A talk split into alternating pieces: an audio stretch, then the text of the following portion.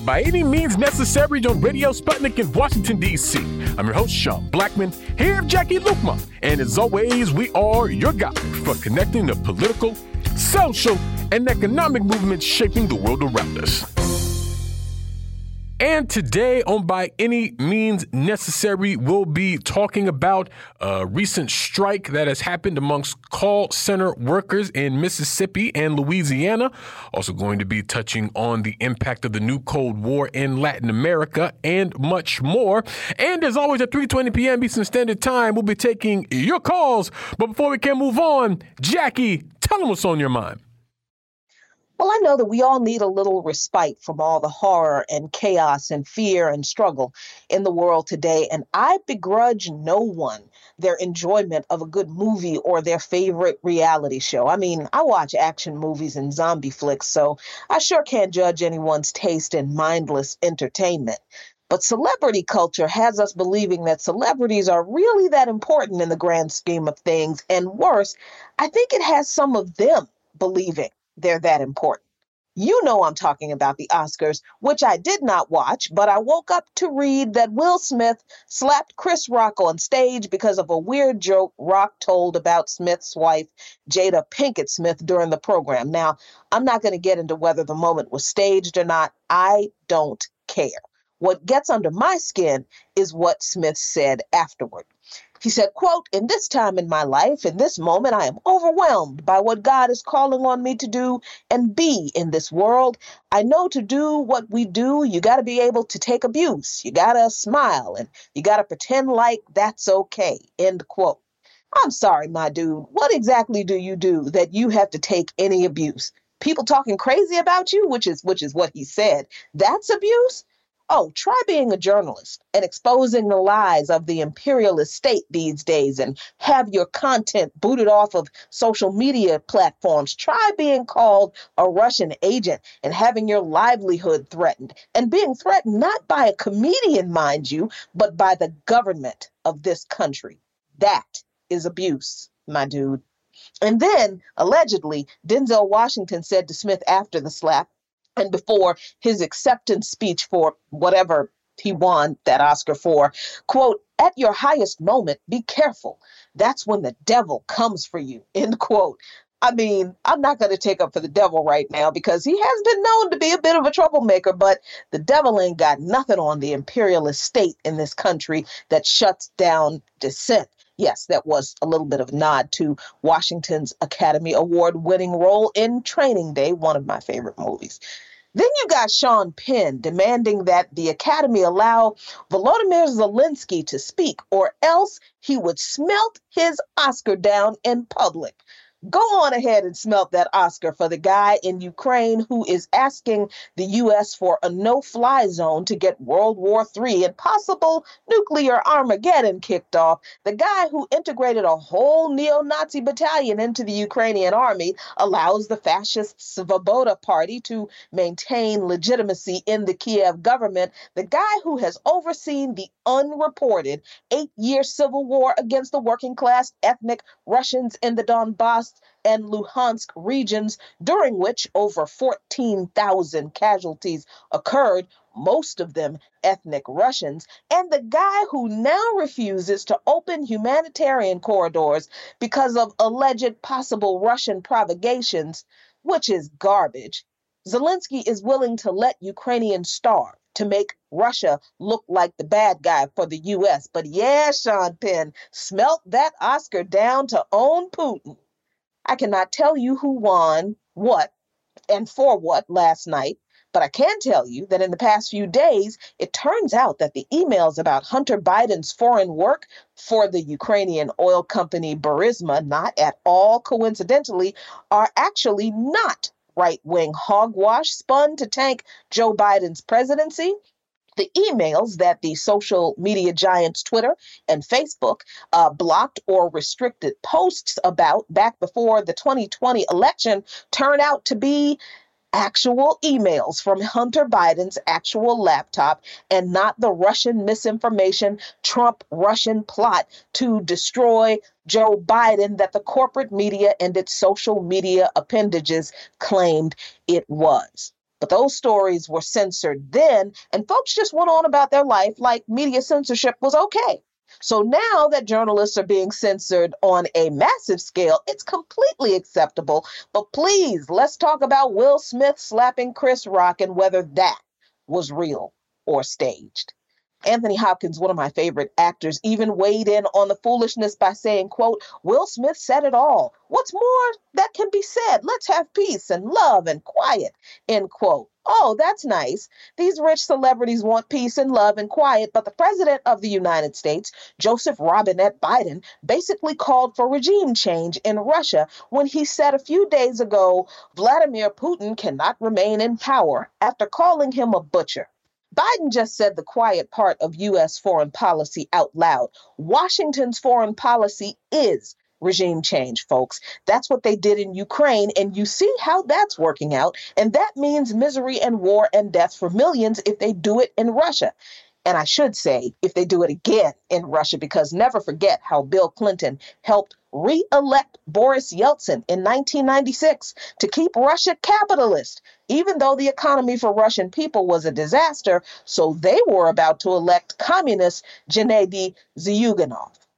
And Biden has a real nerve calling Putin a butcher. I mean, it's not like I'm defending Putin either, but Biden just promised us food shortages and high fuel prices and inflation but still no health care, no student loan debt cancellation, no child tax credit extension, and no higher minimum wage. Hell, even the free lunch program for public school kids that was expanded under COVID relief is about to end all while the U.S. is bombing Yemen and Syria and Somalia and overseeing continual destabilization operations throughout Africa via AFRICOM and ramping up tensions with China through the Indo PACOM. But yeah, Putin's the butcher. Putin ain't got nothing on the butchery of the U.S., and you will never hear about any of that butchery that the U.S. regularly commits all over the world and domestically from the celebrity distraction class in this country. And that, y'all, is the real slap. Follow Luqman Nation on patreon.com slash Luqman Nation for lots of great content. And those are today's talking points. And you are listening to By Any Means Necessary on Radio Sputnik in Washington, D.C. I'm your host, Sean Blackmon, here of Jacquie Luqman. And as always, we're your guide for connecting the political, social, and economic movement shaping the world around us. By any means necessary. And we're going to keep the movement moving on, as they say. We're now happy to be joined by Don DeBar host of the Weekday World Show on Radio Justice LA. Don, thanks so much for joining us.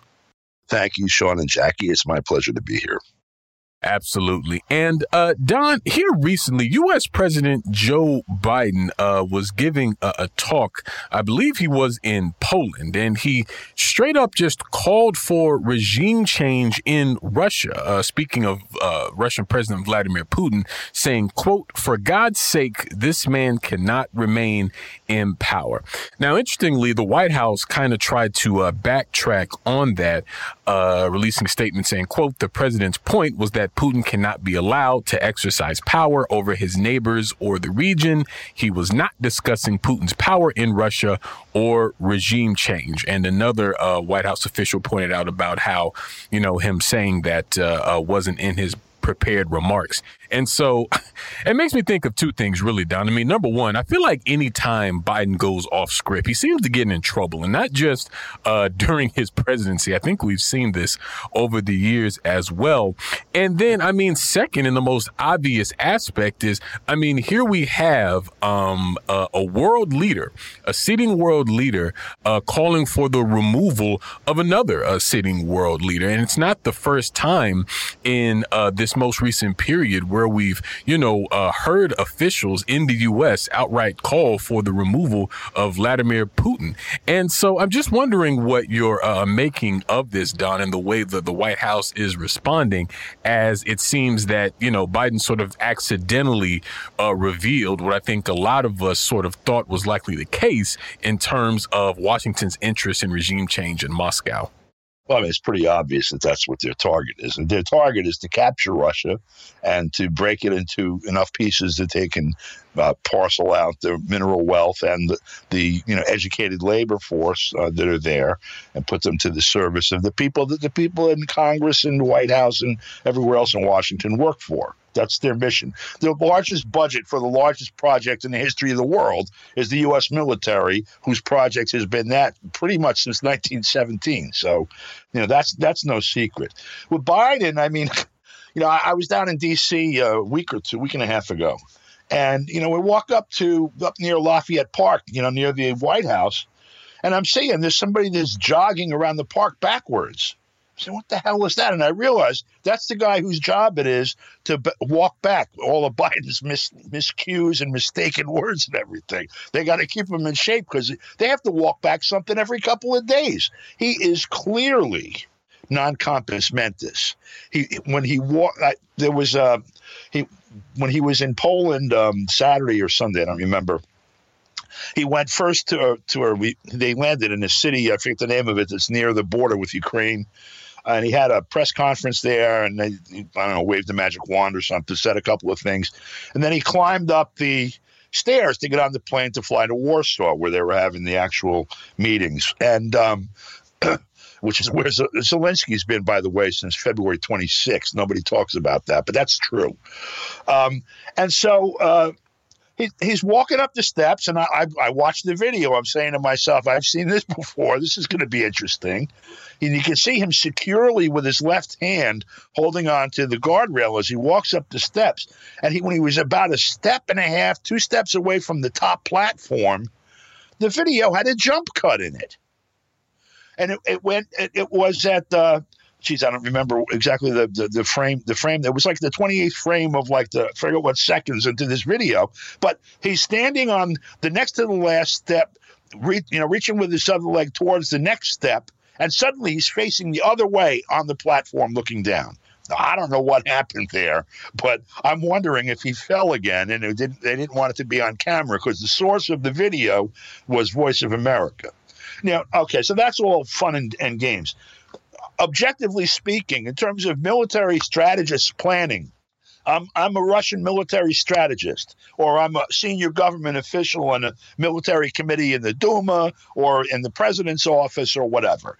And I'm looking at the U.S. military and, and all of its puppetry, you know, piling weapons further, further and further along into Europe until they're at my border. Now I'm surrounded by these things. I see an, an attempted coup in Belarus, an attempted coup in Kazakhstan, attempts to stir up Georgia, all of these things that are obviously part of an effort to make war. Okay. And I'm looking at all of this stuff and what happened in Ukraine, where there's actual shooting. They're shooting at Russians there, the ones that live inside Ukraine, killing them thousands, tens of almost more than 10,000 of them, and wondering what's going to happen. And then he says this. And I look at the history of the United States. What happened to the last couple people that said that about Saddam Hussein, Muammar Gaddafi? I'm sitting with my finger on a nuclear button saying to myself, these people aren't kidding, they're coming in. And when they start moving in the backfield, I'm not going to give them the benefit of the doubt. It is a terribly dangerous situation. And you have some I've said this once one other time when we spoke. You know, we, we had this situation in October 1962 where we were very close to uh, nuclear war with the Soviet Union.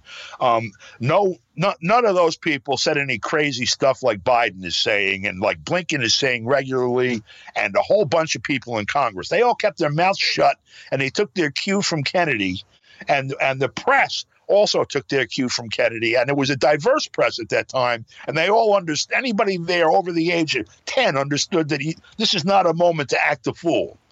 And yet, we have all of this stuff going on now. They said at the time, if you asked uh, McNamara, who was the Secretary of Defense at the time, uh, the brilliant guy, crazy but brilliant. If you asked Fidel Castro, these are on the record, or the memoirs of, of Nikita Khrushchev, who was the Soviet leader at the time. How did we avoid nuclear war in October of 1962? Each of them said specifically sheer luck. Now, at that time, you had Jack Kennedy as president, you had Robert McNamara the Secretary of Defense, you had grown ups. We now have someone who is clearly cognitively, you know, impaired, to, to be gentle, who is at least nominally the one with his finger on the button.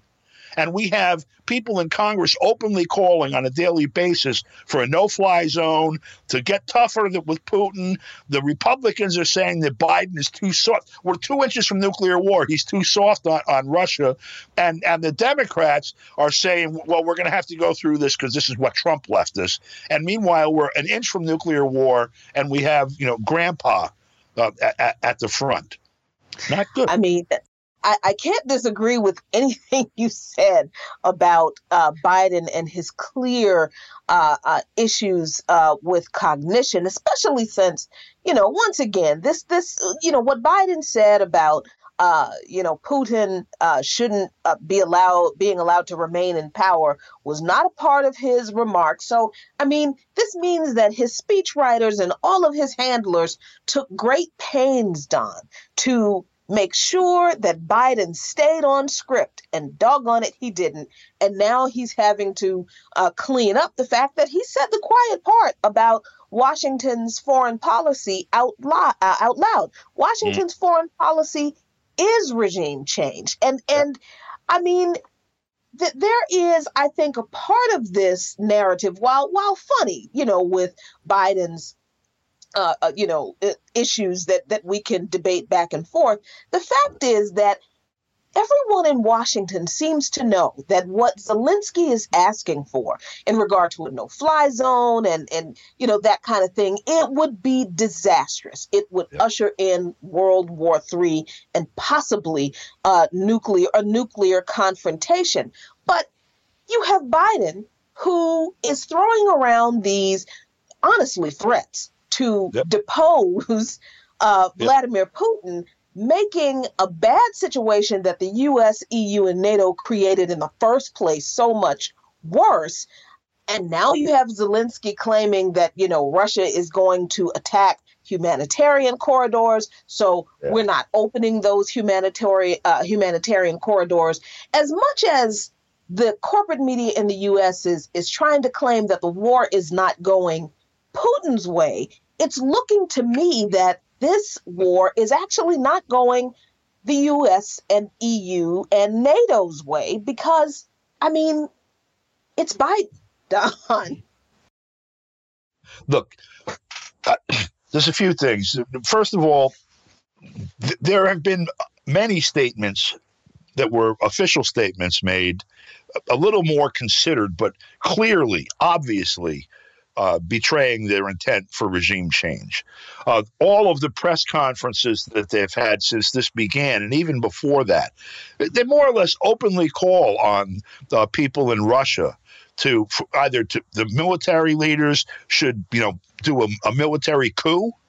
Uh, that the that the Duma uh, should you know restrain and, and or remove the president and, and the people should go out in the street. You know, 10 people gather in, in Red Square, and suddenly there's 100 on television on CNN, and people in Russia see on CNN, oh, it's time to go down to Red Square. And so, you know, you have a couple of thousand people. Nobody mentions in the media here, of course, if you have 10 or 100,000 people protesting in Moscow, it's a city of 14 million people.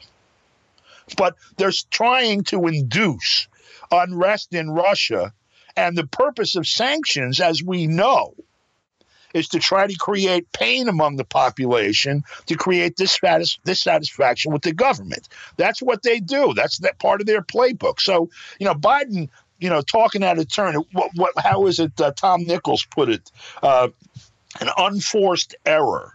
You know, CNN reported uh, they had a, you know, the the chyron, uh, the graphic uh, on the thing said Biden colon Putin cannot remain in power. And Tom Nichols, who's a writer for The Atlantic and teaches at the Navy War College, and he's a deep insider, um, gets all apoplectic about this because basically that they reported accurately what he said, saying that the fact of reporting it was irresponsible. And and the thing is, that really irresponsible is, of course, they don't report it with any context because while they're stirring in the background imagery and, and, and emotional response that this horrible Holocaust has descended upon the Ukrainian, de- peace loving, democratic Ukrainian people because of the evil Putin and his diabolical uh, killing soldiers. They leave a number of things out, like on Saturday, the most recent release from the Office of the High Commissioner of Human Rights at the United Nations, basically the one who's actually keeping score in terms of body count internationally. From February 24th to March 26th, which was this past uh, Saturday, there, the total civilian deaths, bad as it is, was 1,104. Now, for, for reference, in the time between March 20th and April 9th, Okay, you're talking uh, 20 days, less than three weeks. In shock and awe, 2003, 6,735 civilians were killed. Okay, and then up until they stopped counting them in 2011, the United States killed 120,107 civilians in Iraq that they've counted. And since then, they count another 66,000 to 89,000, depending on whose numbers you use. Okay, this is also, Iraq has half the population roughly of Ukraine. So the United States, now, there's Iraq, there's Libya, there's Syria, there's uh, Yemen, there's all what do you want to go Congo, where in Africa do you want to go? Um, all over the world, the United States eats people on a daily basis a thousand, eleven hundred civilians is bad. It's it's not nearly as many as the government in Kiev killed of their own people. It's one twelfth, as a matter of fact. But none of that context is given to people. And so you walk around, and every person with a decent heart that is, you know, ignorant of what's going on because of the media here and our political class is wearing a yellow and blue pin or, you know, mouthing some platitude that is disconnected from reality and actually puts them in the camp of actual fascists who are using those colors with their own private little swastika. And, and if you tell these people that, they're aghast and they don't believe it because that's what we're being fed.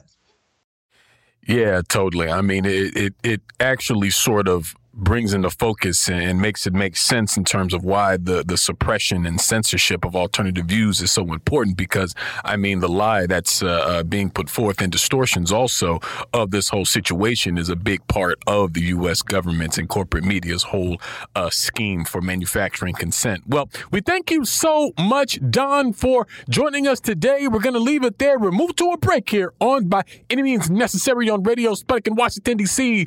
We'll be right back. So please Stay with us. By any means necessary.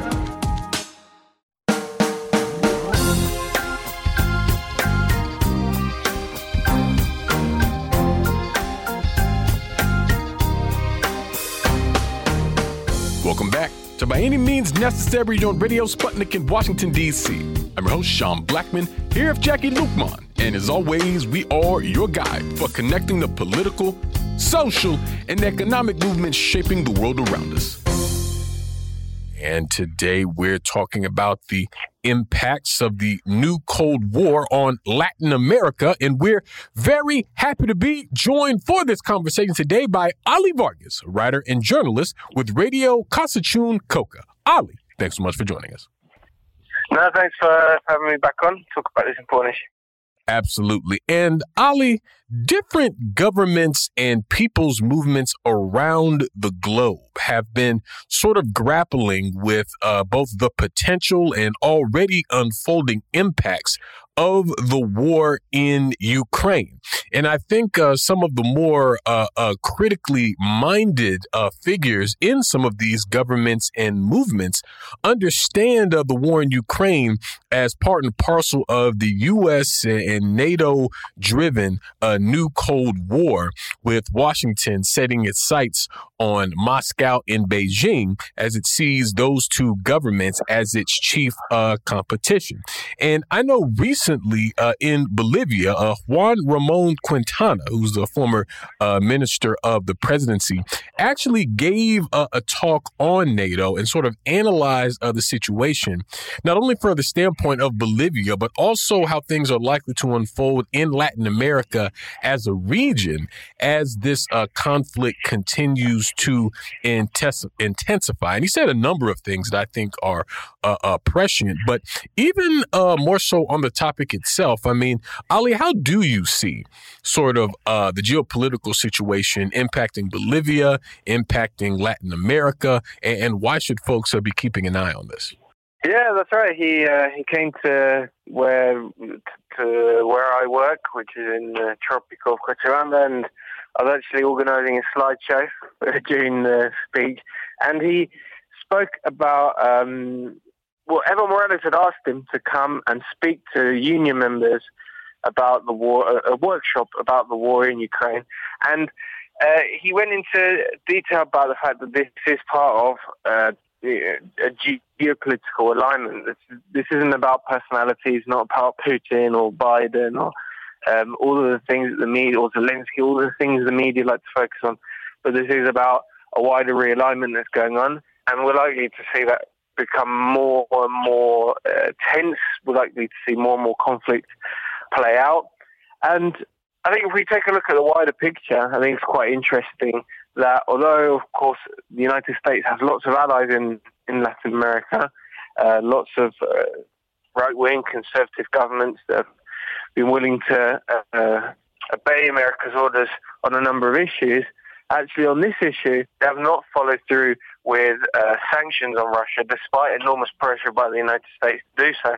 I mean, perhaps one of the most important examples, which hasn't received much coverage, is the decision by the government of Panama, because Panama has the Panama Canal, which is one of the most important trade routes anywhere in the world, and they took the decision to not uh, observe the international sanctions placed against, or the U.S. sanctions placed against Russia um, and Russia can continue to move freely through those, that canal and trade with uh, the, the hemisphere. And uh, Panama is no kind of progressive or, uh, you know, left wing government. It actually has a conservative government, very pro United States. But even they now are not marching to the orders of, of the US. So I think we've got to look at how. Uh, there is a, a broader realignment. You know, countries like India, Saudi Arabia, countries that have always been on the side of the United States are now getting very tired of things. And even here in Latin America, Colombia, which is a NATO global partner, of course they uh, released lots of statements condemning Russia and condemning Vladimir Putin. But in terms of sanctions, even symbolic sanctions, they haven't come. And I think there's a real sense in Latin America that uh, it's, it's very unreasonable of the United States to try and drag the continent into into a conflict that has very little to do with Latin America, um, and is a is a conflict between different European countries. Uh, but the effects are going to be felt here. You know, the issue of wheat is going to mean that the price of bread in many countries is going to rise, and Latin America is just coming out of the sort of, uh, economic recession of the pandemic. The growth is very, very fragile. That's going to uh, create an incredibly difficult situation. If the price of uh, fuel rises, I mean, that's something that could cause, you know, um, a, an incredibly chaotic situation in many countries. So it's uh, who's paying the price for Russia's sanctions? Well, of course, Europe is. European citizens are. Of course, uh, United States citizens are. But also in Latin America, who has nothing to do with this conflict.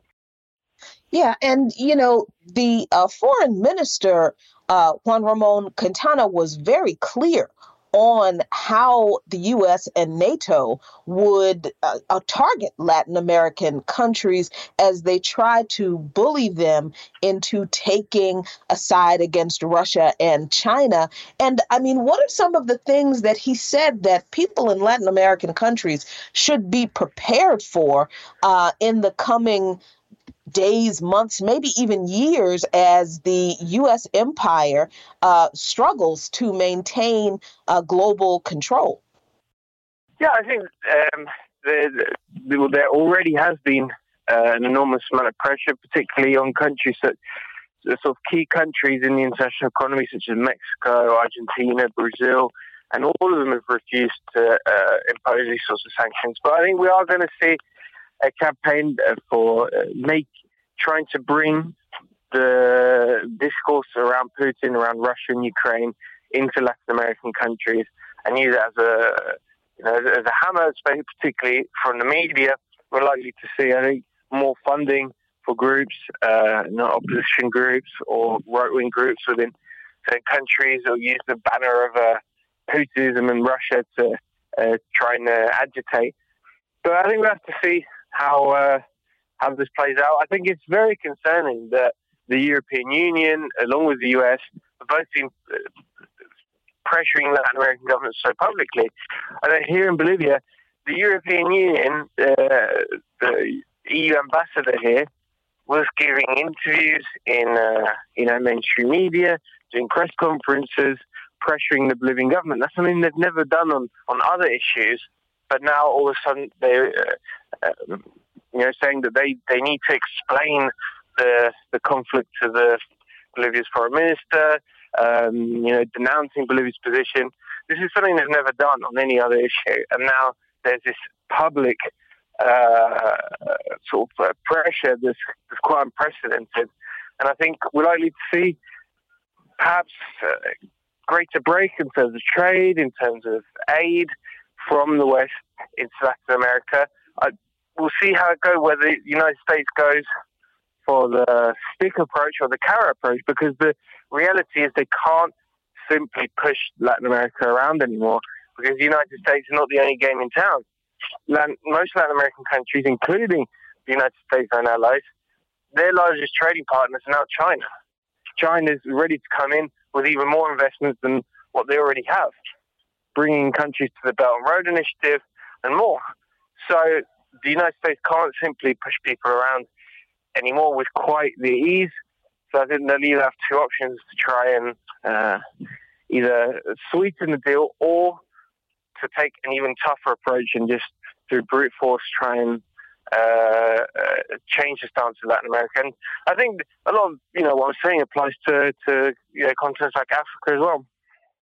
Yeah, and Ollie, what you're saying reminds me of a couple of things that uh, Mr. Quintana said in his speech there in Bolivia about how um, the Latin American countries basically that won't go along with the Washington consensus or try to remain neutral will be tarred as pro Russian and therefore will be subject to all manner of attack. And so I think you're right to, to be concerned about how publicly the U.S. is uh, uh, sort of cajoling these different countries. And th- there's some deeper aspects to this as well when we talk about the possibility of a whole other uh, uh world order emerging from this crisis that appears to be uh, already set in motion. I want to read just a little bit of a translation of uh, Mr. Quintana's piece that really, I think, drives us home.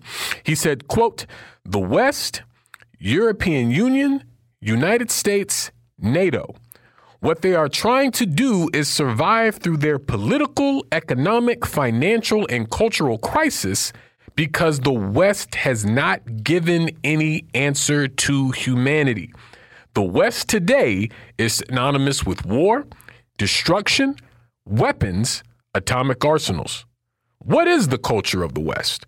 We're coming from, as Comrade Hector Arce said, for 500 years, they have been mutilating our ears, cutting off our noses, cutting off our hands, dismembering us, leaving horses to dismember us.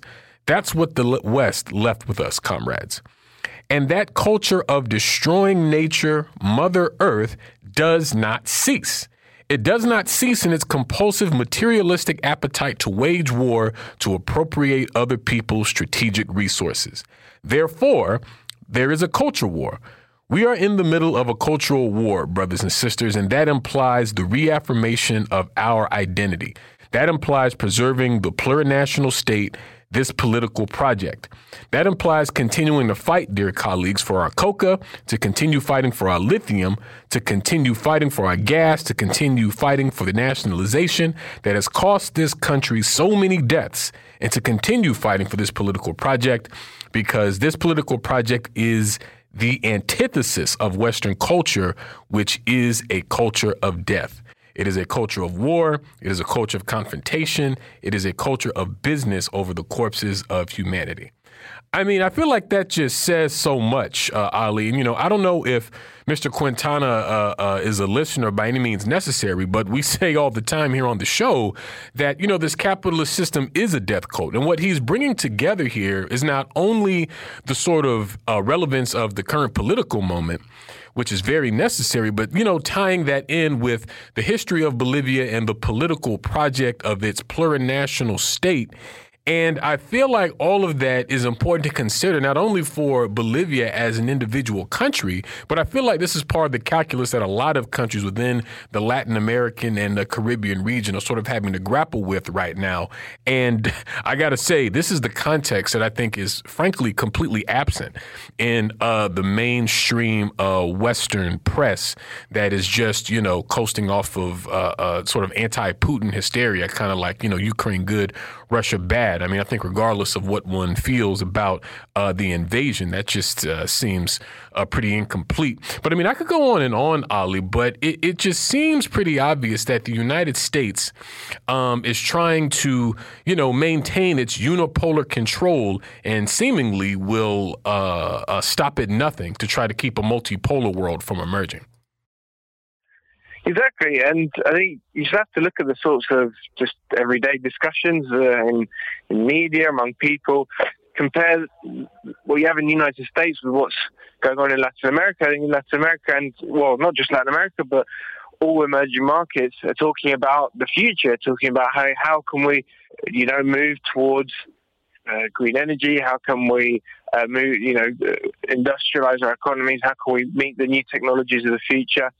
Whereas the United States is falling deeper and deeper into this sort of paranoid um, circle of destruction where they they see threats everywhere.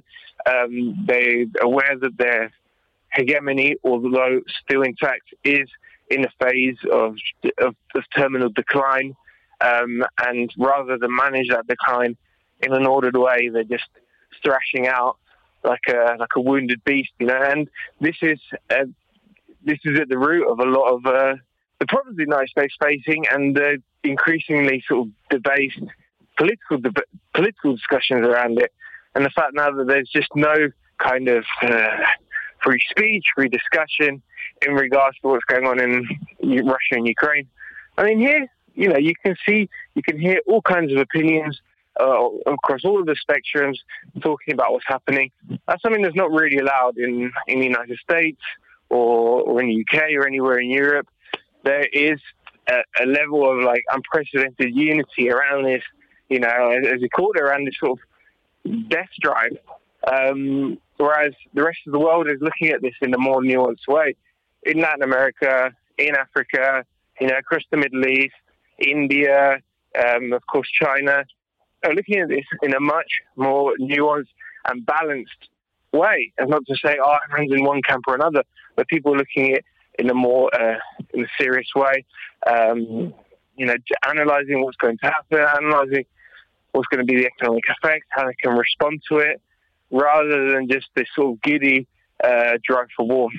Yeah, and you brought up uh, China. Certainly, you know, the West and its uh, equally as antagonistic relationship with China or against China as it has against Russia uh, was a topic of uh, th- these comments. And I'm wondering how the U.S. relationship with China and uh, the relationship that the global South has with China factors into uh, the the goals and the plans for what uh, global South countries what they have to continue to face, uh, as you said, really, really well describing the U.S. thrashing around like, you know, an, a wounded beast that's, uh, you know, trying to uh, uh hold on to uh, to its vitality. So, you know, where does China factor into um, the the path forward for uh, Latin America? It's just such a such a different approach to everything the United States stands for. I mean, uh, for for starters, China, you know, the US has poured millions and millions into propaganda operations in the region, in funding opposition groups, in building narratives, etc.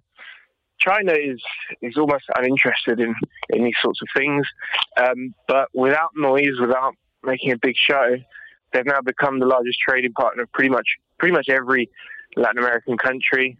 Um, I mean, we have, we now have a situation in which the right wing pro US government of Uruguay is leading the campaign for a, Mercosur, which is sort of the South American economic bloc, to do a deal, uh, sort of an enormous historic deal with China. They're the ones who are leading the charge in this.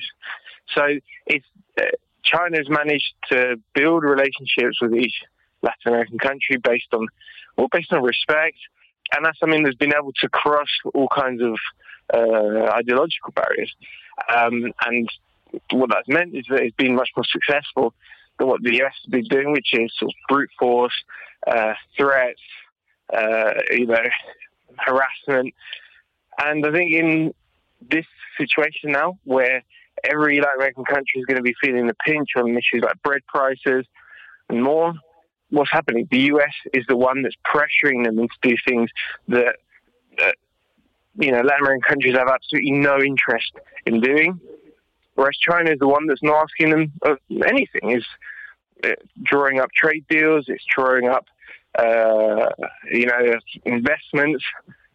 China doesn't demand these kind of internal political changes that the US is trying to do. So it's not a question of uh, a big a clash between these two powers. What we're seeing is a sort of natural transition where all global south countries, even though even those who are not on the left, are naturally gravitating towards China, not because they like China or you know admire China, but because it's simply a better deal. And through that sort of slow process, I think we're going to have a relatively, you know, we're going to see a new world order start to emerge. Um, I'd be really interested to see if Latin America can insert itself on the issues of things like payment systems, you know, we can because we've seen now that Visa, Mastercard can be turned off like a tap for political reasons. Latin America should be having a discussion about, you know, doing as Russia has done, moving towards Chinese uh, infrastructure on issues like payments. You know, that's what Saudi Arabia, India are starting to look at because many countries are now looking at how globalization can be simply turned off for a political reason. And people worry, well, who's going to be next? if you anger the United States, who's going to be next? Whereas China uh, is is uninterested in these sorts of uh, threats and cajoling. Definitely. Well, we thank you so much, Ollie, for joining us today. We're going to leave it there and move to a break here on By Any Means Necessary on Radio Sputnik in Washington, D.C. We'll be right back, so please stay with us. By any means necessary.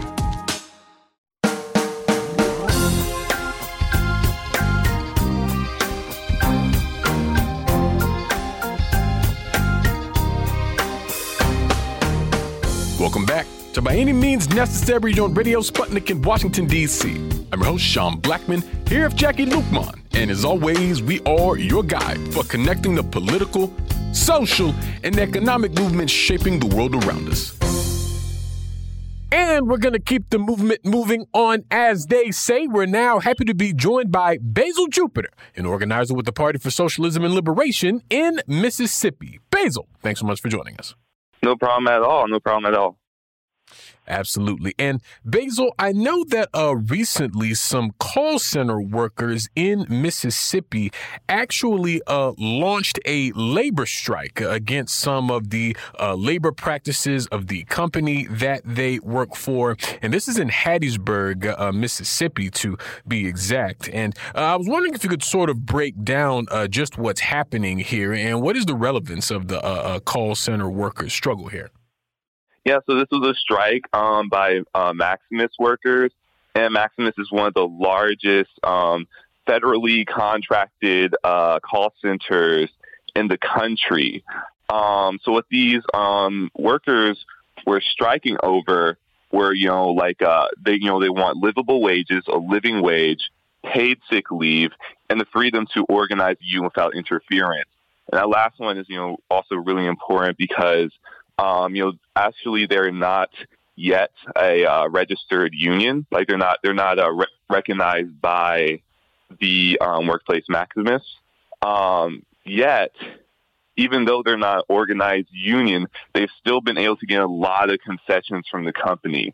Um, you know, like when the union started in 2017, you know, Maximus toll workers would would take an act of Congress to raise their pay from you know nine dollars and five cents, but you know because the union's organizing, they're able to raise it again and again, you know like to like eleven dollars, and you know now under you know like a a uh, mandate granted by you know the current president, uh, federal contractors are expected you know minimum pay of fifteen dollars an hour. But what Maximus workers are saying, even like fifteen dollars an hour is still not enough, especially with you know the rising cost of living, you know, trend we've seen over the past few years, um, and also recently, you know, these rising gas prices um, due to you know uh, sanctions against Russia. So it's a lot of, so you know, yeah, so it's you know it's these factors that have made Maximus workers go on strike. And um, because they're not a recognized union, they went on an unfair labor practices strike. So what that means is that um, they're not exactly um, blocking people from going to work, but they are um, still, you know, standing outside of the work. They were standing outside of the workplace. There's a lot of people, um, more than 30 workers strong, including um, other uh, CWA workers from other workplaces like AT&T workers who also went strike in 2019. Um, so, so even though you know they weren't blocking people from coming into a workplace, they're still able to get some, a lot of people out.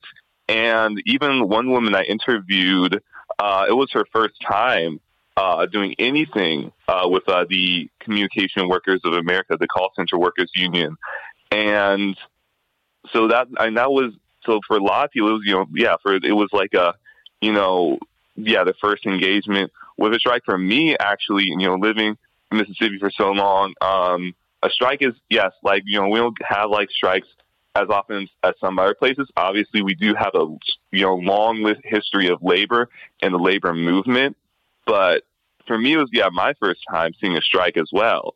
So yeah, this was yeah this was a really um, significant thing. And another thing I'll add is that it wasn't just in Hattiesburg, Mississippi that workers were on strike. Um, you know, call center workers uh, at Maximus also went on strike in uh, Bogalusa, Louisiana. Um, so that's so it was uh, coordinated on the same day between these two workplaces, both in right to work southern states. You know where they tell us, oh, you know, you can't do anything with with labor, but they show us, yes, you can, and you can do it really well. You can get a lot of people out. Um, so yeah. Yeah, Bezal. I mean, a part of this uh, worker strike is really interesting because of what these call center workers do for Maximus. They are the contractor. Maximus is the contractor uh, for the Centers for Medicaid and Medicare Services. And a part of what these call center workers do is help people navigate their benefits under the Affordable Care Act. What is an aspect of what the workers are experiencing as employees of Maximus that makes the job they do like such a, a, horrible contradiction in what they're not able to uh, literally afford in in the work they do every day. I mean, yeah, you're exactly right, Jacquie. They're not able to afford the very health care, you know, that they are providing. Um, you know, like, you know, heard, and not just for, for themselves, but also for their families. I mean, we also need to, you know, note that, you know, um, I think almost half of these workers are have fam you know have families of their own.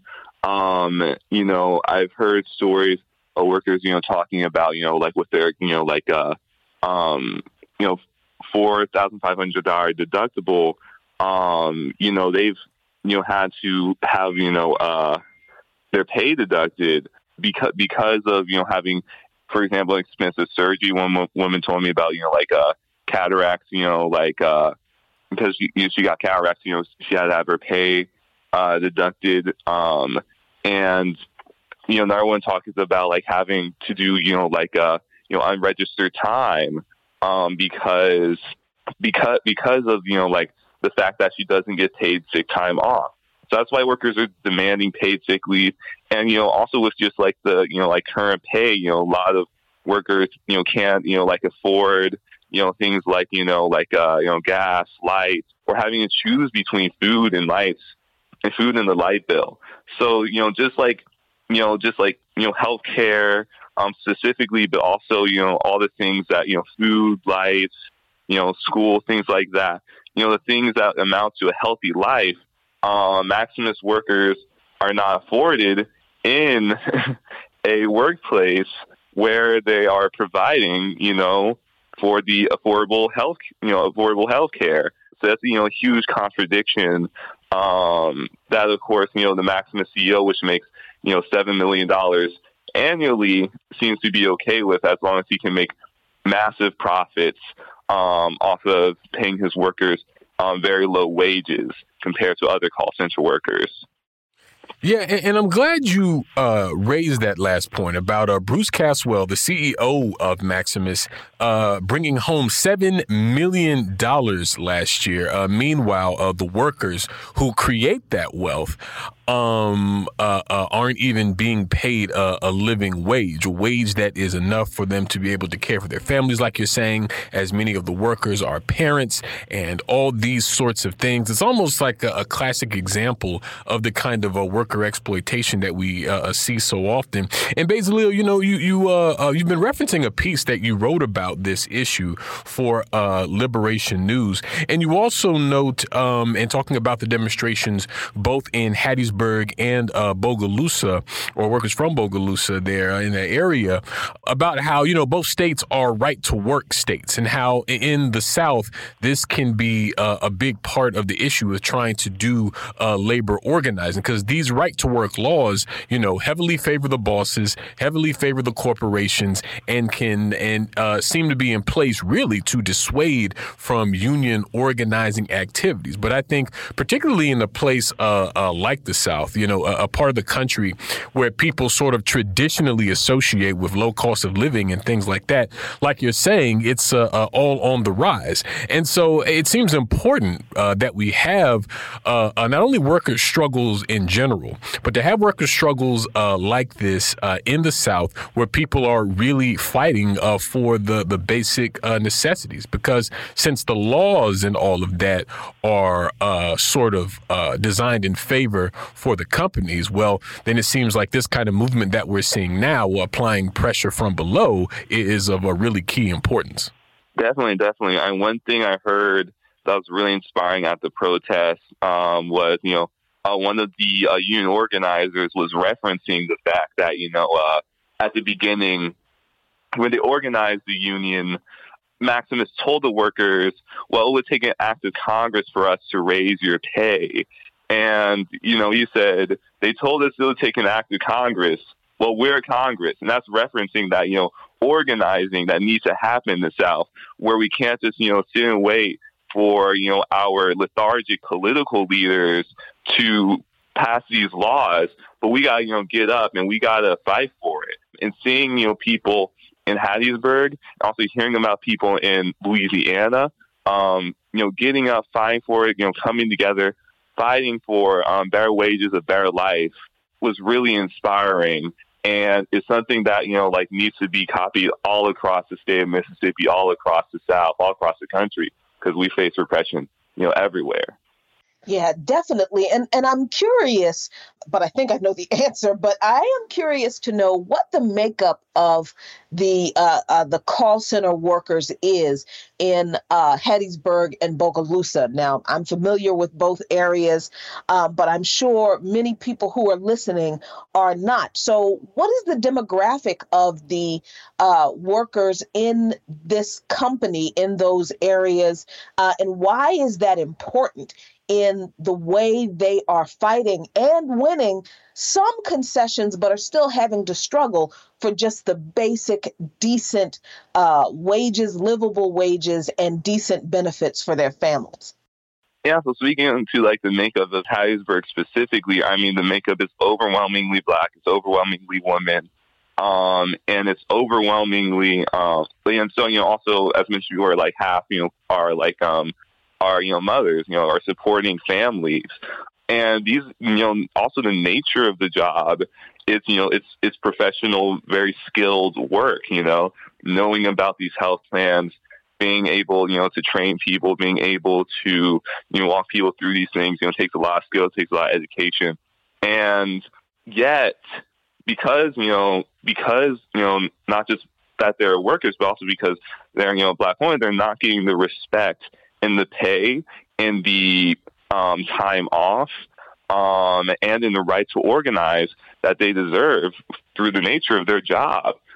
And it's just because, you know, of like, you know, the way that capitalism never um, discriminate, never, never oppresses, you know, equally, but, you know, it says, well, you know, like, you know, it, it, it says that, you know, call center workers, you know, because, you know, some call centers, you know, pay like $29 an hour, even up to like $45 an hour.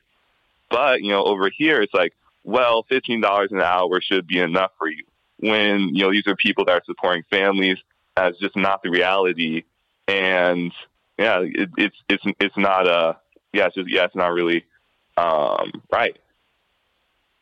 Yeah, and uh, last thing I wanted to ask Bezal, uh, what can folks do if they want to support the uh, call center workers? I believe there's a, a petition that's going around. Uh, just uh, where should people go if they want to find out more? So yeah, so if you want to support call center workers, you can. Um, they have a community support letter, and you, you can find a support letter on um, actionnetwork.org slash Maximus strike, and Maximus is spelled M A X I M U S, and then you know strike. Absolutely. Well, we thank you so much, Bezal, for joining us today. We're going to leave it there and move to a break here on By Any Means Necessary on Radio Sputnik in Washington, D.C. We'll be right back, so please stay with us. By any means necessary.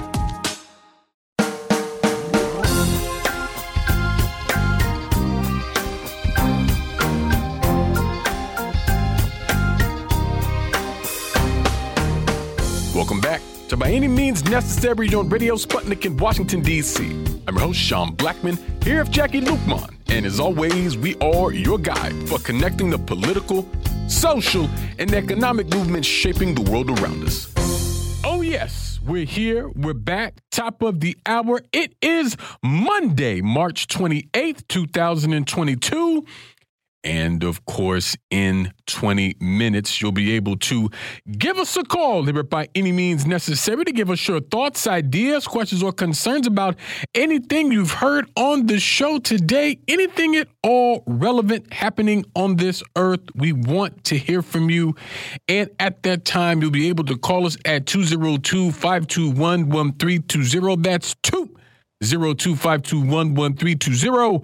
Our operators are standing by. You can download our shows at sputniknews.com slash radio underscore by underscore any underscore means.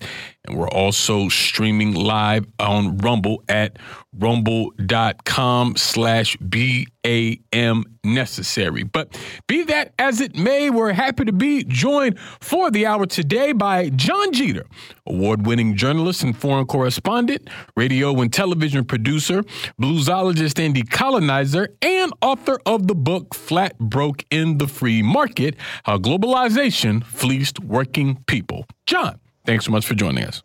Happy to be here, fam. Absolutely. And Jon, uh, U.S. President Joseph Robinette Biden has released uh, a new budget for the fiscal year 2023, he's asking for $5.8 trillion.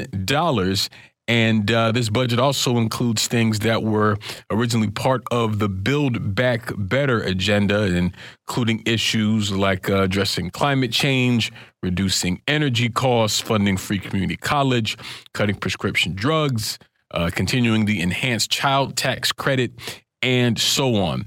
And uh, some of this uh, reportedly will include, uh, quote, $32.2 billion to put, quote, more police officers on the beat through state and local grants and community violence interruption intervention programs, uh, hundreds of millions of dollars uh, to uh, try to improve supply chains and to be able to move goods more efficiently and things like this. And also what's being termed a billionaire minimum income tax, uh, where households that are worth more than $100 million have to pay a minimum tax rate of 20% of their full income. And I got to say, Jon, you know, if there's one thing that Joe Biden has been consistent on, it's wanting to give money to the police. I mean, he is truly uh, the visionary leader of the Fund the Police movement. Uh, he's talked about it and he's uh, walked about it as well. And so, I mean, particularly with um, the uh, sort of economic situation here in the U.S. and how it bleeds over into the social and political situation with rising costs and things like this. I'm I'm curious what you think, Jon, about uh, the priorities laid out uh, here in uh, uh, this budget proposal. Well, I think the the first and I guess most obvious uh, thing about the budget and about Joe Biden's um, political career and his year, I guess 15, 16 months in office is his recycling of Jim Crow politics and his refusal to be out inwarded by the Republicans. In other words, he's speaking to his white constituency, uh, you know, wh- who in my generation we knew as Reagan Democrats, white people who uh, vote for the law and order candidate, who vote to uh, suppress uh, black people he's speaking to them by this uh, with this constant uh, reaff- reaffirmation that the police will be funded, the social order will be uh, continued, and white people are safe from these depraved and menacing black people. So that's the first thing, right? Is the uh, continuity of these Jim Crow politics. You know, were he a politician of, of any imagination, and you know he, he, can be excused to some extent because he's had no role models in the United States certainly since uh, at least maybe FDR, and that, even that's arguable. Uh, but if he had some imagination, he would seek a way to actually respond to legitimate black concerns about police brutality uh, and strengthen the coalition between uh, blacks and the Democratic Party and bring white people into the fold instead of um, fighting this war of attrition with the Republicans. So that's the first thing that comes to mind. The rest of it is um, how much of the social programs, the re- redistributive uh, efforts that are within this bill, while they are uh, a step in the right direction, they are on the right trajectory, they are as performative as the uh, smack that Will Smith delivered to uh, uh, Chris Rock last night. Um, it's meant to uh, appease um, uh, a working class, an American working class that is gasping for air, and he's trying to uh,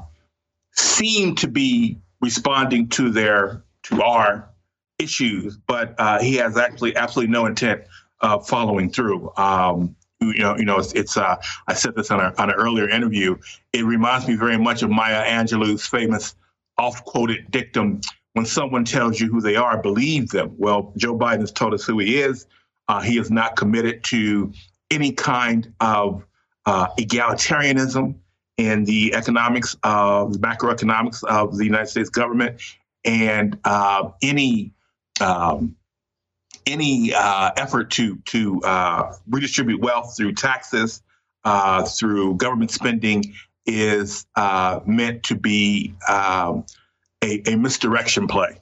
And I mean, I, I, I, I like that you you quoted uh, that uh, comment from Maya Angelou because I thought she said that you know when someone shows you who you are the first time, believe right, right, them. Right. And I right. mean, we have been trying to tell people that Joe Biden has shown us who he is with his 40,000 years in the Senate being friends to segregationists. And I mean, he showed us who he was the first time.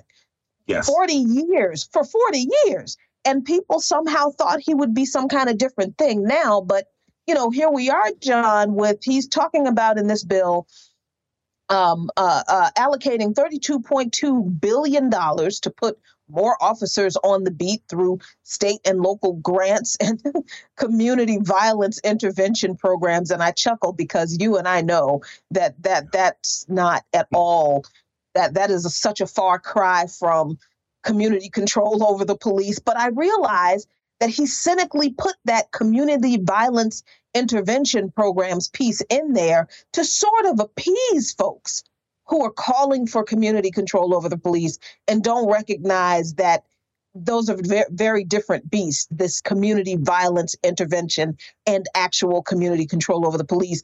But but he's also asking for hundreds of millions of dollars for programs to improve supply chains and move goods more quickly through the nation's ports. That just sounds like more money to the corporations that already have all the money um, and I guess we're supposed to make a big deal about this billionaire minimum income tax, but it's I, I, I can't see how people can be excited about it when at the same time, in almost literally the same breath, Jon, Joe Biden is asking for Congress to approve $813 billion in military spending. And I, I just, and that's $31 billion more than the current military spending. And I just, I just don't know what else there is to say about this guy other than y'all, meaning the American people, y'all got took you, you really just did. And I don't know what other way to say that, Jon. Well, well, we, we would say it the way Malcolm said it hoodwinked, bamboozled, led astray. That is the American people at this point. Certainly those who voted for Biden, although voting for Trump is no different. I, you know, this is uh, what's the old saying? When you're in a hole, stop digging. Well, we continue to dig, and we can't get out of this hole by digging. And and that's the sort of that's the awakening the American people need to have white people, especially, but black people too, to some extent, who believe that uh, that this uh, duopoly can somehow meet our needs. Maybe it can, but not if we continue to do the same things that we've been doing for the last 40 years, right? We need to sort of use our political imagination. We can't, uh, we have a completely privatized economy. Uh, neoliberalism, the best definition I have ever heard of neoliberalism is when the state becomes the guarantor of corporate profits. That's where we are. And until we begin not to tinker and reform, but to dismantle that, and that sounds like a very strong word, but but dismantling just means that we're carving out space for the people, right? Where the people aren't just uh, basically wage slaves um, making enormous amounts of wealth for a very few chosen people, most of them white men. Until we get to the point where we're rethinking this arrangement that has been basically the status quo for the last 40 years, 45 years almost. Um, we're just, we're just, we, continue to dig a hole for ourselves, a grave for ourselves.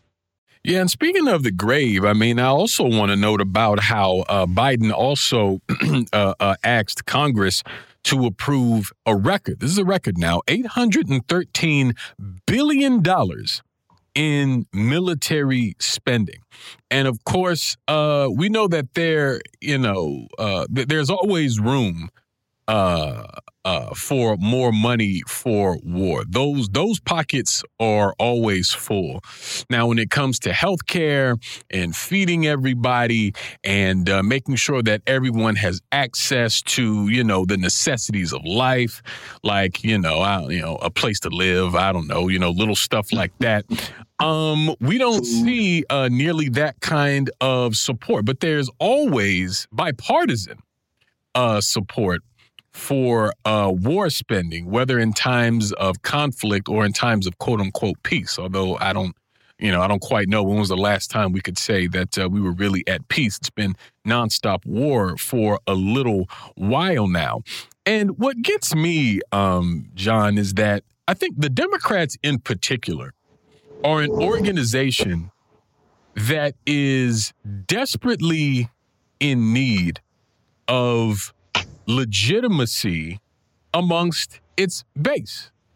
Because, uh, like you were talking about the whole issue of being hoodwinked uh, a few minutes ago, I mean, it's hard to think like there won't be some impact for the Democrats in the upcoming um, midterms and in the next presidential election, which is only two years from now. It'll it'll be here before we know it. And so all we've gotten from this presidency, who we told us was going to be the complete flip reverse of Donald Trump, and that Biden was going to save us from all those bad things that Trump did. And all we've really gotten is one broken promise after another. We've had our COVID money thrown away and being sent to the Ukraine military. Um, undoubtedly, this uh, $813 billion, uh, I, I'd uh, be willing to bet some portion of will go to that as well. I mean, not to mention all the other wars and conflicts that the U.S. is involved in directly and indirectly, and the 800 some odd bases and installations that it has to maintain and things like that. And so, you know, with the social situation worsening here in the United States, still, this just obscene amount of money going to war, death, bloodshed, and destruction. And so, you know, that's why to me, um, Jon, at least one of the reasons why I think the the rot in this country continues to deepen because you have a nation of people that are are standing by and watching the um, government throw the money that they need uh, just to keep up a, a never ending war apparatus. And they're told that they should be thankful for the pleasure, basically. And that, matter of fact, we should, um, you know, uh, feel good about sacrificing or whatever, uh, uh, uh you know, just to exacerbate the collective punishment against the uh, uh, Russian people. And so there's just a number of things that, that I think are sort of swirling around and plaguing and um, obscuring the popular consciousness in the United States. Meanwhile, it appears our government is dead set on, you know, selling our future down the river. Yeah, we we we continue the government, our government, and the people support it, uh, at least nominally. Uh, we continue to throw good money after bad because we don't know any other way out, and that's because the most radical voices in um, uh, uh the country have been marginalized. Um, you know, we don't have a radical black political tradition that uh, is heard from uh, virtually never within the mainstream uh, media channel, certainly not in the news media, certainly not, uh, or very rarely uh, in the entertainment media. And, uh, you know, this, I guess maybe this sounds like I'm tooting my own horn, but I, I, I say this humbly, right, as, as a, a child of Africa. But the, the only thing that's ever saved the United States from itself is the radical black political tradition. coming out of slavery, you know, who, who was the singular uh, entity in terms of the creation of public education for everyone. Black people, the freed people were. Uh, whites uh, from the South and from the North were arguing over loyalty oaths. We said, man, forget that nonsense. We need schools, right? And you know, you get to the New Deal. It was black people again saying, you know, why don't you? Why don't white people let us join your unions and we can fight together? And you know, when they didn't have uh, uh, uh, um, uh two nickels to scratch together, they finally said, oh, okay, let's give that a try. And look what happened, right? We built the most, you know, to, to this day, the, the singular miracle of the industrial age is the prosperity of the American middle class between roughly 1930, uh, 19, 1933 and 1973, roughly, right? Uh, and so without these voices telling us which way to go, we're lost as a country. We're just lost. And I don't know that we will re- rediscover the Black political tradition, the Black radical voice in time to sort of reroute ourselves to right the ship. I'm not sure that's going to happen this time. Uh, and we might just descend into this sort of chaotic, mad scramble, every man for himself. I mean, I, you know, I have no idea. But I know that, you know, the reason that we don't, we keep doubling down on these insane ideas is because you just, when's the last time we heard from a black American worker in the mainstream media? When's the last time? I, I cannot remember the last time I've heard heard a black person speak, a black person who has an understanding of the world that only a black worker in the United States can have. When's the last time we heard from that person? I, I can't remember. You know, I, I just can't. So uh, that's our dilemma. Uh, that's our way out if we ever choose to, uh, you know, accept it, seek it. Uh, and I'm just not sure that we will at this point.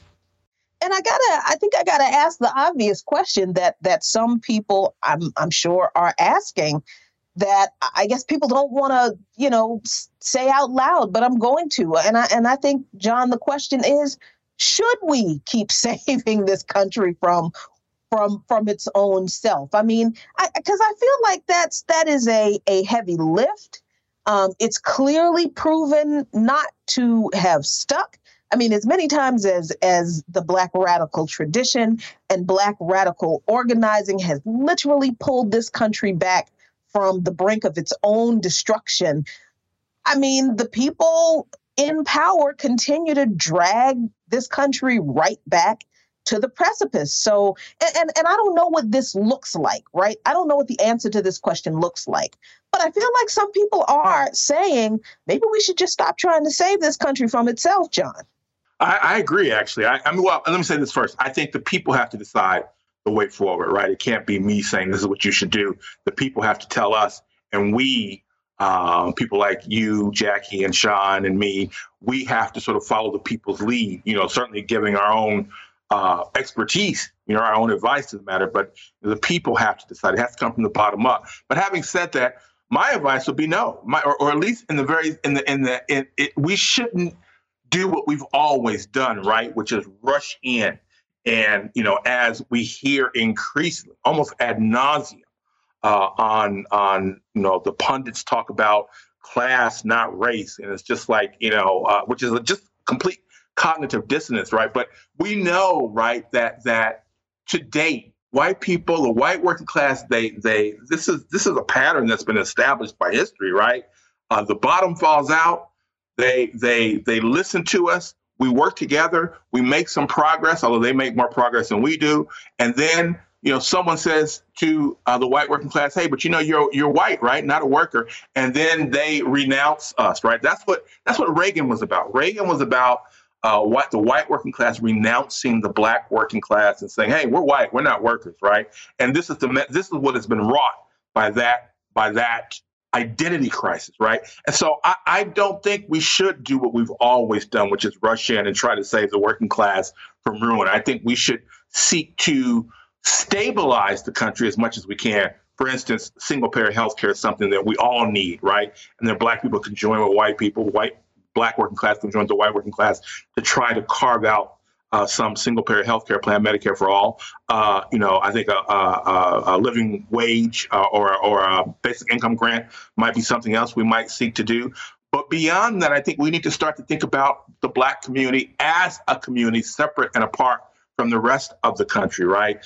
Uh, maybe the south side of Chicago, maybe all of Detroit, maybe uh, the northeast side of Indianapolis, maybe um, you know uh, uh the Bronx, in New York, uh, Southeast Washington, D.C. We need to think about these as intact communities, I think, in my opinion, and, and uh, a reparations program that uh, creates a semi sovereign people. There'll still be a constitution, right, that we must abide by. But in terms of the economics, in terms of what we teach our children, in terms of what we spend on our uh, uh, health and welfare, that will be determined to a large extent by the people within those communities. Uh, you know, uh, uh, the police who police those communities, we hire them, we decide their tactics and their strategies. And I really think this is something we should start thinking about. I think, I don't know, obviously, but I think that if we did have these radical voices like we did uh, 40, 50 years ago, we had Malcolm's, Kwame Ture's, and and and and these kinds of leaders, these kinds of visionary leaders, this is what they would be telling us to work towards. Malcolm was already doing that, frankly. Um, but I think this is what they would be telling us to to move towards, and I think it really is the most practical way for the African and the Americas to finally put an end to slavery. Yeah, we'll talk more about this on the other side of our break here on By Any Means Necessary on Radio Sputnik in Washington, D.C. We'll be right back. So please stay with us. By any means necessary.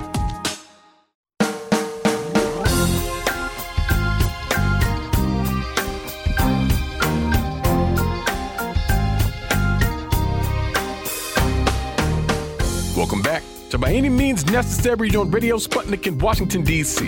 I'm your host, Sean Blackmon, here with Jacquie Luqman And as always, we are your guide for connecting the political, social, and economic movements shaping the world around us. Phone lines now open 202 521 1320. That's 202 521 1320. Myself and Jacquie Luqman continue to be joined by Jon Jeter. And we were just discussing about, you know, uh, how black people should be responding to this deteriorating capitalist system and this deteriorating imperialist system uh, that's centered here in the United States. And I was thinking over the break about how this is precisely why we need a working class movement here in the United States. Because what I think, you know, uh, people should be clear on is that if if the rot in the United States continues to deepen, if the social situation worsens, if the political, the economic situations worsen, it's going to be uh, black folks who are going to be some of the people who suffer the most from that because we're already sort of uh, experiencing a level of oppression and exploitation under this system and have been for several centuries at this point, right? And so understanding the interconnected nature between racial issues and economic issues and political issues and uh, what have you, we understand that any movement for Black liberation would fundamentally have to be a movement with a working class orientation, since that's where most Black people reside. That's where poor working and oppressed people, by and large, reside uh, in this country. Y'all hear me quote this statistic all the time 140 million people uh, living at or beneath the poverty line, right? And so we see then that there's an entire class element that, you know, has always been thrown under the bus and disregarded and exploited and abused and hurt by this uh, bloodthirsty ruling class, right? But that it's becoming so glaring and just so obvious. I mean, how many headlines can one see about their government just giving billions and billions and billions of dollars, literally hundreds of billions of dollars to war, including uh, the uh, Ukraine war, where some of these resources will undoubtedly fall into the hands of these, you know, neo-Nazi and, and fascist paramilitary formations. And so I think that's why historically we've seen uh, this black radical tradition uh, obviously take a number of forms. But I mean, one of those forms has been kind of a, a, a mass movement. We've had these black led, uh, multiracial sometimes biracial, what some may say a multinational type of struggles. And there has always been a violent response from the U.S. state whenever there was an attempt for that to happen. When you see uh, uh, black folks and white folks uh, sort of organize and move together uh, based on the commonality of a class interest. And we've seen that uh, even expanded in efforts like the original Rainbow Coalition. You had Native Americans and uh, Puerto Ricans and poor white folks from Appalachia and, and things like this. And as I often say, every time I bring this up, because it's important, these are groups that understood that they were all being impacted by the same systems, even if the oppression and exploitation didn't always look precisely the same. That oppression and exploitation is always uneven, right? And that's an advantage for the ruling class who seek to divide and conquer the overwhelming majority of us who have to sell our labor to survive. And so, for me, uh, just looking back on how history has played out and how the state has done everything that it can to try to scuttle a true uh, working class movement, you know that that to me, Jacquie, just seems like um, one of the best uh, uh, sort of strategies, and and, and I think uh, you know uh, uh, Jon was right when he was talking about how you know it has to be a people's movement. It has to be a, a true working class program and platform that are actually speaking to all of the needs that uh, the ruling class refuses to. Because I think we should always remember that the U.S. ruling class is extremely class conscious, extremely so. That's why we're seeing the things that we're seeing. That's why NATO exists. That's why the IMF and the World Bank exist. That's why the National Endowment for Democracy and USAID and all these institutions exist, all to protect the interests of the ruling class. And as such, Jacquie, it's clear that we have to build a movement where working class people fight for their class interests, which, in my humble opinion, will necessitate a complete transformation of society. Yeah, excuse me. I think that's absolutely true. And you know, not only do we have to fight for our own class interests, but we have to do it with our own institutions that are directed and geared toward educating our fellow working class folks. Because, I mean, I think our biggest challenge is, of course, you know, I, I always say it political education is my thing, but I think sometimes we get a little bit carried away with trying to engage with people who are not involved in our struggle at all. When we look at the petty bourgeoisie, the the black uh, uh, misleadership class, and that group of folks that I'm now calling the celebrity uh, distracted uh, distraction class, they're not interested in the strength, the growth, uh, and, and, the uh, solidifying of a working class in this country and anywhere else because I mean, that threatens their you know, hold on whatever power resources they have that they use against us. So I think the the biggest thing, one of the biggest challenges we have, uh, is is creating that working class solidarity uh, to build up that working class. It it is absolutely in educating working class folks using tools and institutions created by the working class for the working class. And I know in a capitalist system that can be tricky because a lot of these tools we use they're created by someone else who is not a member of the working class. But I think we have got to be clear about who our audience is, who we are working for and working with. And if and if some folks, Sean, from the petit bourgeoisie and a few of those celebrities want to commit class suicide, fabulous welcome. but otherwise, we need to focus on the working class and everything we do needs to be focused toward, built by, and directed to the working class. Yeah. And, you know, that what you just said, Jacquie, it actually reminds me, it well, it makes me think about the fact of just how qualified the workers in the United States are to run this country. I mean, this is a working class that is educated, that is skilled, but that doesn't, as of yet, realize that, or at least in a mass way, doesn't realize that they run society. They make society work. And since workers uh, make society run, then workers should run society. And you know, shout out to the by any means necessary chat because a couple of people have pointed out something very important, and that's the internationalist aspect of things, the global south. I mean, that's why uh, that's a big part of you know our work here on the show and talking about global social movements.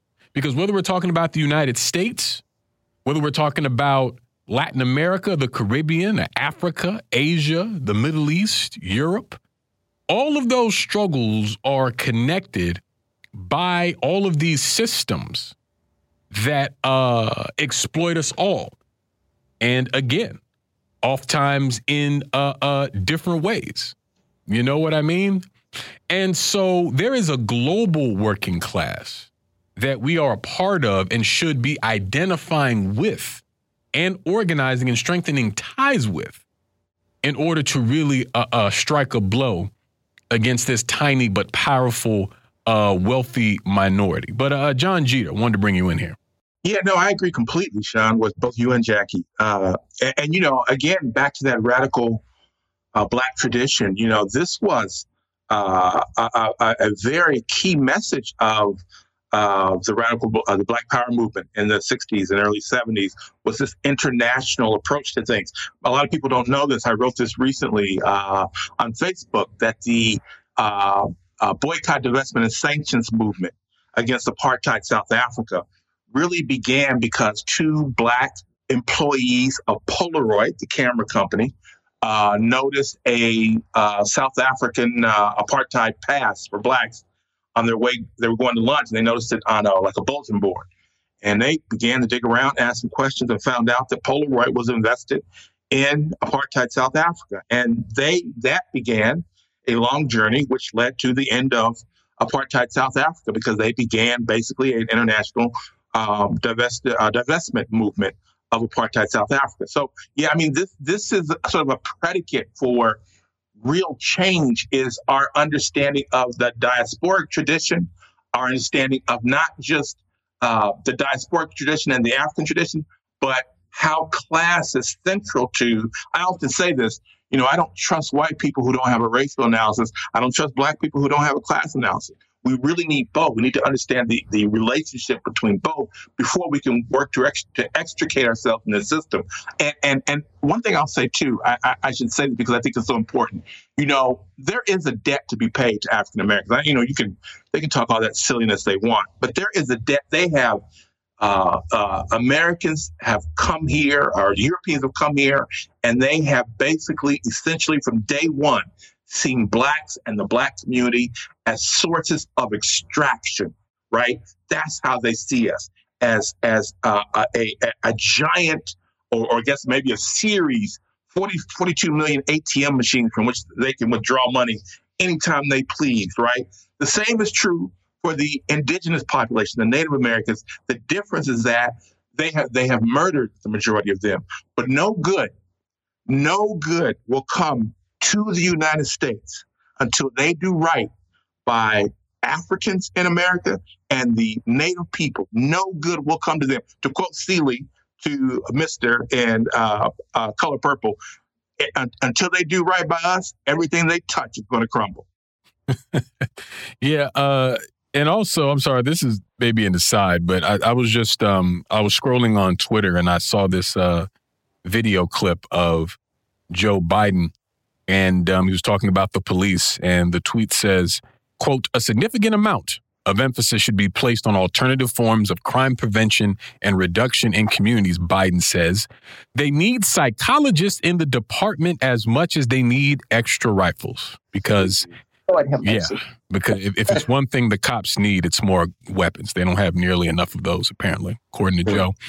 But you know, uh, uh, uh, I wanted to switch gears a little bit here, um, Jon, but but to talk about something that I think is still very much relevant, and that's uh, these confirmation hearings for uh, Supreme Court nominee Ketanji Brown Jackson, which of course have concluded.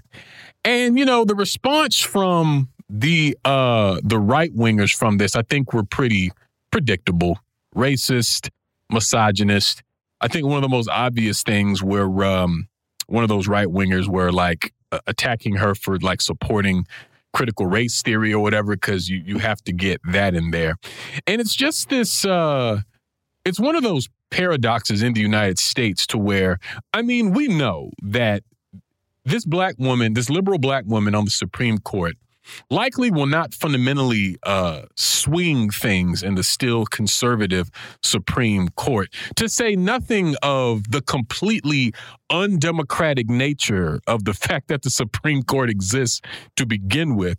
You got nine people that somebody picked uh, to serve either until they feel like quitting or until they die, right? So that's kind of the overarching aspect of it. But um, even understanding about how black faces in high places are not really a uh, a solution to the issues that bedevil the masses of black folks in uh, this country, um, still we see these ruling class figures, be it Obama or Kamala Harris or you know Ketanji Brown Jackson or you know Lloyd Austin, whoever and what have you, the the you know all those folks, about how even though their politics and here again their class consciousness is not one that's going to signal any real improvement for the masses of black folks. Yet and still there's that very real um element of actual, you know, uh, racist and misogynist vitriol that we know will get hurled at these people. And so I'm just sort of curious, you know, not only your sort of thoughts about the confirmation hearings, Jon, but kind of about that dynamic and, you know, perhaps what you think about the whole um, choosing of Ketanji Brown Jackson to begin with. It, you know, it, it's it's perfectly consistent with what we've been talking about uh, uh, for the past uh, half an hour, which is you know the the the ruling class is in a pickle and they don't know how to get out. And so what they do is they continue. Look, uh, Judge Ketanji Brown Jackson is is eminently qualified given the standards that we've established for the Supreme Court. Right? She's certainly more qualified than than Amy Coney uh, Barrett, whatever that woman's name is. Uh, clearly, she's done. She's checked all the boxes uh, uh, to to be uh, nominated and, and confirmed for the Supreme Court. The question is, what are those boxes, right? And, and so we know because we know uh, we know Obama's history, we know Kamala Harris's history. How do you check those boxes? You check those boxes by turning against your own people, right? The the the the the the hegemons have stayed in power as long as they have because of they they maintain a culture and a and a a, a, sort of a, a, framework of conventional wisdom, which holds that uh, blacks succeed by turning against their own people, by being absorbed into this mainstream culture, which is one of uh, theft and dispossession, right? And so we know Judge Ketanji Brown Jackson ruled. Um, you know, she. I think. I think it was the Reuters did a study that found that between 2013 and 2021, she had 25 cases of racial discrimination. She ruled for the uh, employers, the corporations, in 20, 22 of them, all but three, she ruled for uh, the defendants, uh, for the corporation. So, uh, you know, and this was, I don't believe this was an accident. She, this, she was auditioning for the Supreme Court. She knew this was out there. Um, and, and, um, you know, the timing, especially after we've had a black president, the timing was right. But, you know, just like Obama, you know, Obama basically forgave all these subprime loans well, no, he didn't forgive them. He he he repaid Wall Street to do it again and gave nothing to black and Latino homeowners who were swindled out of their homes and their life savings. Um, he gave nothing to them, right? That that was his job. That was what he was there to do, right? Kamala Harris helped the same arrangement when she was the attorney general in California, right? She didn't prosecute uh, uh, a banker who had foreclosed illegally on thousands of homes uh, she let that slide, right? But she's gonna she's gonna try to put in jail some mother whose son is a truant from uh, school one day. So this is this is the uh, as Tupac said, this is the world we were given. We we didn't make it, but this is the world we've been given, right? And we need to figure out a way to extract ourselves from what is uh, this culture of pretense, right? Like we pretend that this is functional, that this is working, that Judge Ketanji Brown Jackson is a success because she's willing to be weaponized against her own people, right? Uh, but this suffering is very real and it's widespread. I talked to uh, a brother uh, last week who said that he um, makes um, uh, basically he goes twice a week to give blood to donate blood. He makes he can make almost eight hundred dollars a month. He said doing that, and he said that the only trouble is that when he goes, there's so many people trying to donate blood. This is not a civilized society where people have to donate blood to uh, to make a living. This is ridiculous. And so, you know, we can continue to talk this nonsense until we can't, right? And then it might be too late to shift gears. Yeah, we're going to move to another quick break on that note here on By Any Means Necessary on Radio Sputnik in Washington, D.C. We'll be right back. So please stay with us. By any means necessary.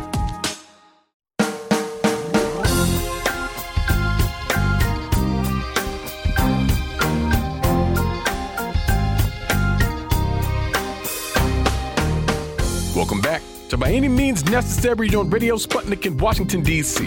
I'm your host, Sean Blackmon, here with Jacquie Luqman. And as always, we are your guide for connecting the political, social, and economic movements shaping the world around us.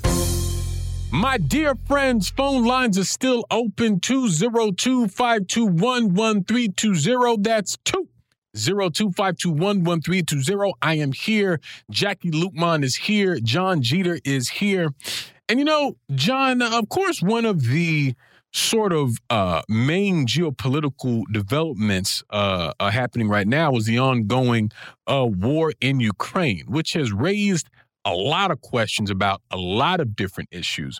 And one aspect of this, I think, has been getting a lot of attention, I think rightfully so, is the question of refugees.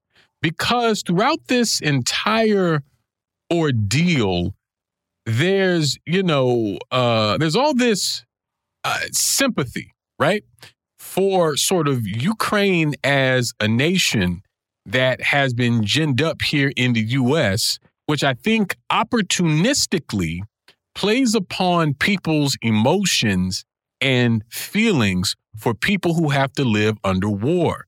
Because, of course, under any circumstances, it is always the masses of people who will suffer the brunt of uh of war, you know, economically in terms of death and what have you, all of that. They have to face that, right? But there are so many other dynamics that have come to light as a result of this, uh, uh, particularly the, the the racial aspect. I mean, we've seen people, you know, speaking these fawning ways about, you know, oh, the the the, the blonde hair, blue eyed uh, uh, people, and how, you know, and then elsewhere on other platforms, you're like, oh, well, this isn't like Syria or Libya. You know, this is Europe we're talking about. You know, basically these are you know these are civilized people, not those you know dirty savages from that dirty part of the world. And, you know, I feel like not that long ago here in the United States, we were just looking at images of um uh, uh, Haitian immigrants being like chased on horseback and, and whipped with rope, you know, scenes that look like they could have uh, come out of something a couple of centuries ago. But that's been just in the last couple of years here in the United States. And so I feel like the uh, a lot of the racialized aspect of this um, whole issue, Jon, you know, they, they've gotten sort of some discussion, but I mean, it seems that the U.S. government and uh, the corporate owned media outlets are, you know, trying to downplay that aspect because it problematizes this binary dynamic that they need the American people to buy into and the West, I would say, of Russia bad, Ukraine good, right? And so anything that problematizes that uh, can't be spoken about. You can't talk about NATO. You can't talk about the the racial aspect of it. You can't talk about how Ukrainian President Volodymyr Zelensky is um, outlawing those opposition parties after, you know, communist parties already being outlawed in the country. And I mean, I could go on and on, Jon, but I, I just feel like the whole issue around uh, refugees and race and all that in Ukraine, I think just sort of shows one of the sort of softer points on the underbelly, if you will, uh, of this whole issue. I don't, I don't think it's uh, a softer point at all. I think it's a sort of a direct hit, right? It's sort of blunt force, the understanding uh, that, and I, you know, I, I uh, express solidarity with oppressed people, with working people, and certainly people who are living, uh, uh, uh experiencing war, right? And that includes the Ukrainian people. But I also express that same solidarity with the Libyans, who whose country was devastated by NATO, just as Ukrainian's country is being devastated now by NATO right? That that's the cause of this. Is NATO, uh, right? A, a, an organization that is dedicated to uh, the um, sub, uh, to, dedicated to subduing the Soviet Union. Soviet Union hasn't existed for more than 30 years. Why does NATO still exist? Right. So, uh, you know, th- this racial angle, I think, you know, I, I, I don't know. Right. But I would not be surprised if this isn't the final nail in the coffin for first the Democratic Party, but secondly, and more importantly, I think this sort of um, uh, racial capitalism, right? This this this framework that we have in which whites are of more value than everyone else. And, uh, uh, you know, it's, um, it, it, reminds me of, of Dostoevsky, right? That, like, you know, whites just can't see themselves in the eyes of black people, right? They, they look at Ukrainians and they're suffering, they see themselves. And so they rush into the to the breach, but not without even knowing all the facts, right?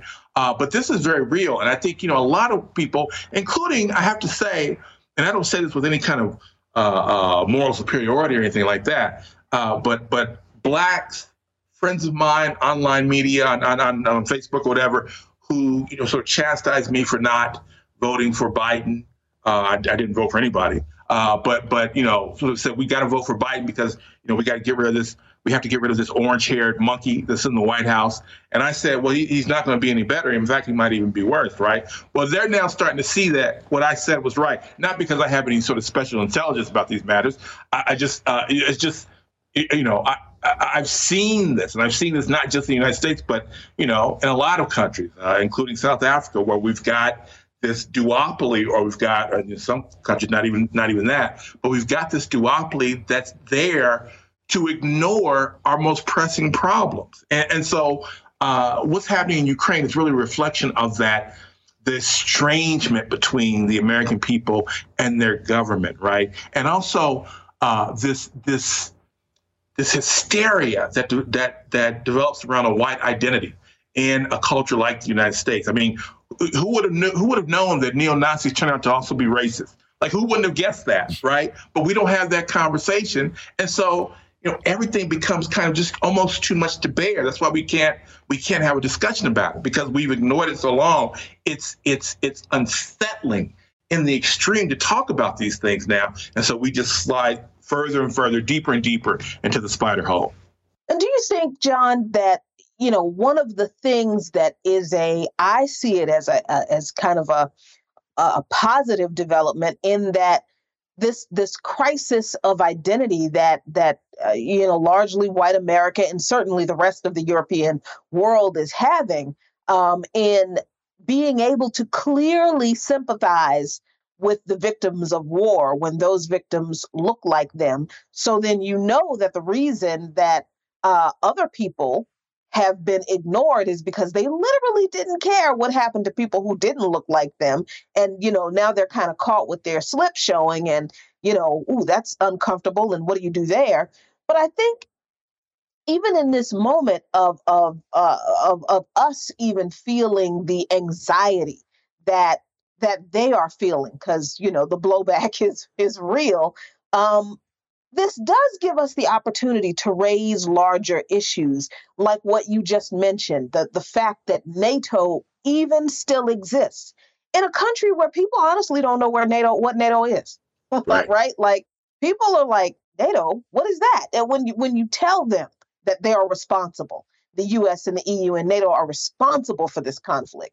So I, I feel like, again, uh, it, this is another one of those opportunities for political education in the midst of, you know, I'm calling it the Red Smear 2022, where journalists who are leftists, who are not toeing the State Department line about, you know, Putin eats babies and Russia must be stopped.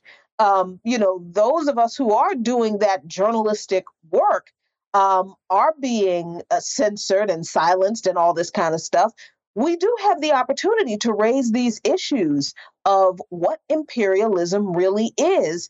And not only is what's going on in Ukraine what it looks like, but guess what, y'all? It looked exactly like this in Libya. It looked like this in Afghanistan.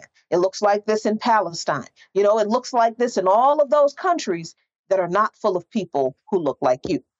Yeah, I mean, it's it's it's it's like our foreign policy has been reduced to the Jedi mind trick, right? Like it's that's what they're that's sort of what they're uh, the, the principle they're operating on is just sort of ignoring the damage they've done. You know what happened, what's happening in Ukraine fits very much a pattern that's been established uh, certainly for the last 20 years, right? Where the United States uh, uses a proxy to try to encircle China and to a lesser extent Russia, right?